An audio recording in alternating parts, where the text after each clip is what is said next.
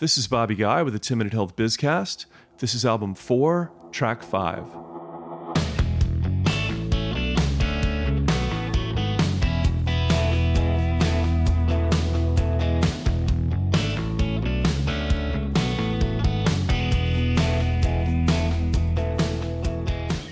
With us today is Mac McKellar, the president of Nona Scientific.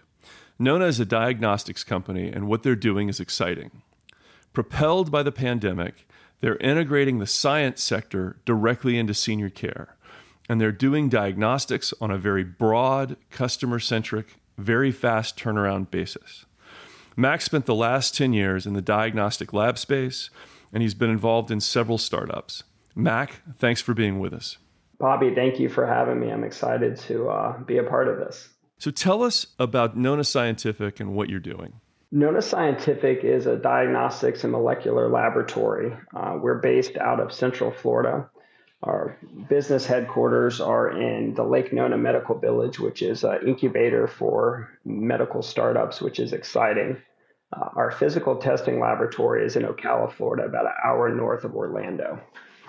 We specialize in a handful of tests. Um, the first test that we started offering was uh, urine toxicology. And we have a pretty neat proprietary test that can identify different forms of subversion. So if anyone tries to cheat their drug screen, uh, we can help identify that. Hmm. But more prevalent right now and important is um, we offer COVID testing, uh, respiratory pathogen testing, UTI testing, wound testing, just to name a couple that are uh, very well needed and utilized in the senior care space. So we service um, obviously heavy in Florida, being a Florida based laboratory, but we receive samples from all around the United States, and all those samples are overnighted to our lab, processed, and we turn the results around same day from when we received the sample. What was the genesis of Nona Scientific? Like anything, um, companies come from a need. So, starting off with the toxicology, there was a need. Um, there was a multi billion dollar industry aimed at helping individuals cheat a drug screen. And so, we felt like we had something new and something well needed to help out this industry. So, we launched that. Then COVID started. Like every industry, we were highly affected by COVID. So, when people started closing their offices when they were going to telemedicine. Obviously, it was much more difficult to do laboratory tests. For about six months, everyone was asking us if we were going to start doing COVID testing.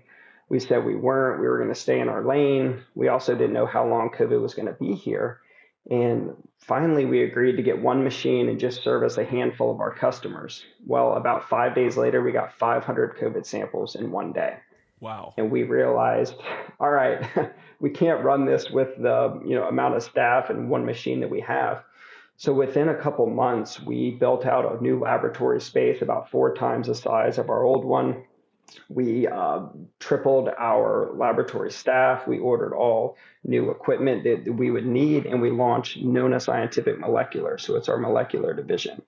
And the first test that we offered was the COVID, and we offered next day turnaround time from when the sample was done or same day from when we receive it.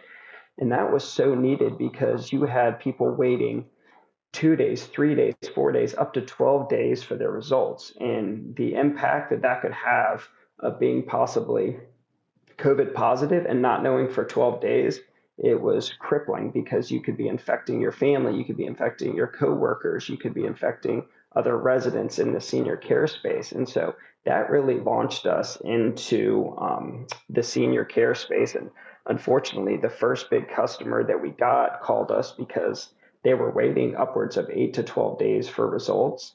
And in one of their memory care units, they had about 35 residents. And unfortunately, they lost over 20 residents because by the time they found out that there was positive cases, it had spread throughout the whole the whole memory care unit. And so um, wow. um, it's sad that that's what got us into senior care. But then again, for us to be able to come in, really help turn that around to where that didn't happen again, that kind of propelled us into senior care.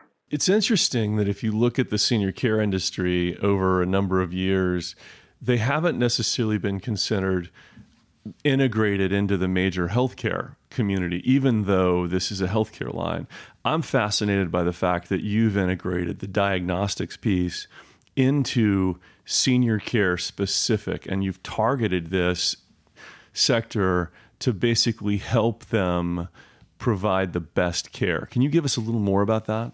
Absolutely. So, you know, you have a lot of different um, parts of senior care. So, you have um, assisted living, you have skilled nursing, you have memory care, um, you have independent living.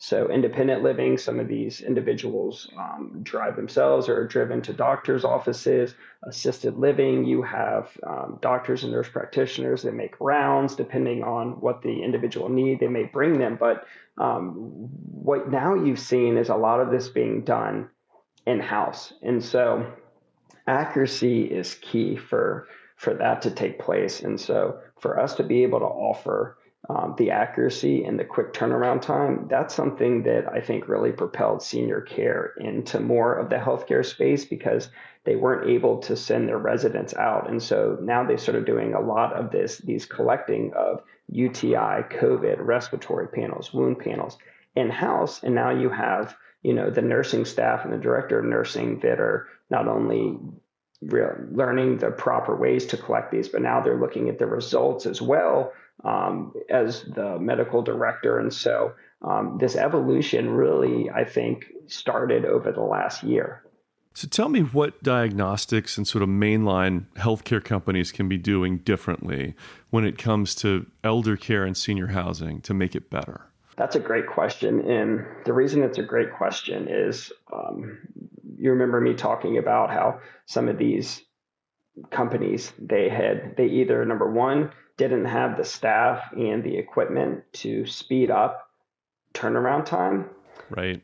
Or they were, I hate to say greedy because you hope that everyone in healthcare, COVID's out for the right reasons, but they had, they hired so many reps across the country and they're like, go get all the business. And they had so many samples coming in that they couldn't keep up with the turnaround time that they had promised. And so um, that was one thing that we were able to offer is that turnaround time.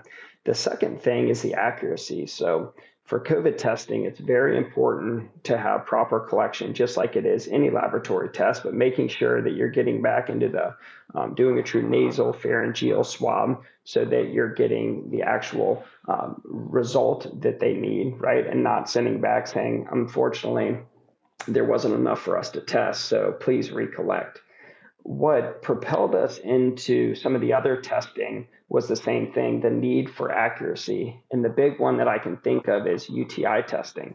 Mm. We had different uh, facilities reach out and say they were questioning the accuracy of the laboratory that they were using.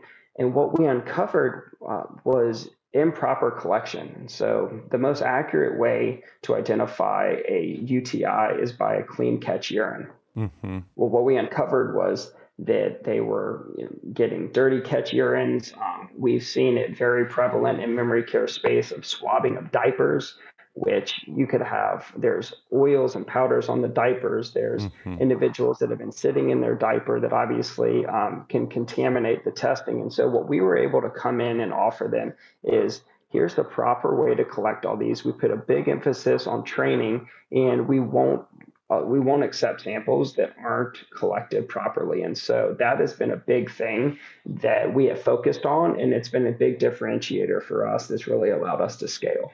As we start back into dealing with the Delta variant and the next levels of COVID um, that we thought we were sort of escaping from with the um, with vaccinations, but now we appear to be dealing with again. It sounds like we're going to be more prepared this time to be able to do the testing that will keep us informed so we can stop the spread in healthcare facilities. Is that fair? It is fair. You know, the first time around, um, labs weren't prepared. Um, in examples I can think of were ordering enough supplies. I, remember when in the beginning, Number one, you had a huge spike in the cost of swabs. I mean, you're talking from $2 to $8. You had uh, manufacturers not ready for the surge. So all of a sudden, they were back ordered. The reagents to run the machines were back ordered. Some of the supplies you need to pipette were back ordered. So I think manufacturers are ready this time. I think laboratories are ordering enough supplies and making sure that they have backup so that they're prepared. And I think that they have the staff that's needed because they've seen the the urgency and especially with delta coming in numbers skyrocketed again and so i think everyone counting the laboratories uh, the practitioners and the manufacturers are ready for um, any spike that comes with covid so mac as we close i'd love to know if you could change just one thing about healthcare in the us from your perspective what would it be the biggest thing that i can think of that i would like to see change it's two part. It has to do with the patient or the resident, and it also has to do with the staff. So, a nurse or a doctor. What can make or break your experience is attitude and positivity mm-hmm. and kindness. And too many times I see residents that are unhappy because they didn't get their medication in time, or that they don't like the attitude of the nurse, or that they waited too long. And same thing with the doctor's offices. And then you see uh, a medical professional from a nurse to a doctor that got into medicine because they love it and they want to help the patients. And then year after year, they're dealing with unhappy patients and they're dealing with potentially change in reimburse, reimbursement and pay. And I think that if everyone could calm down a little bit, be positive, that medicine as a whole would be so much better and so much more pleasant. And I think that that is something that I see that could be beneficial across the board so that you don't have residents or individuals unhappy about their service or the treatment they're getting that turns into a long day of them now treating other people like that. And the same thing with the nursing staff to be patient and to remember why they got into medicine is to help these individuals. So patience, I think, and kindness can go a long way. I love that. Thanks very much, Mac, for being with us. Bobby, thank you so much for having me. This has been the 10 Minute Health Bizcast, broadcasting from Nashville, Tennessee. Thanks for joining us.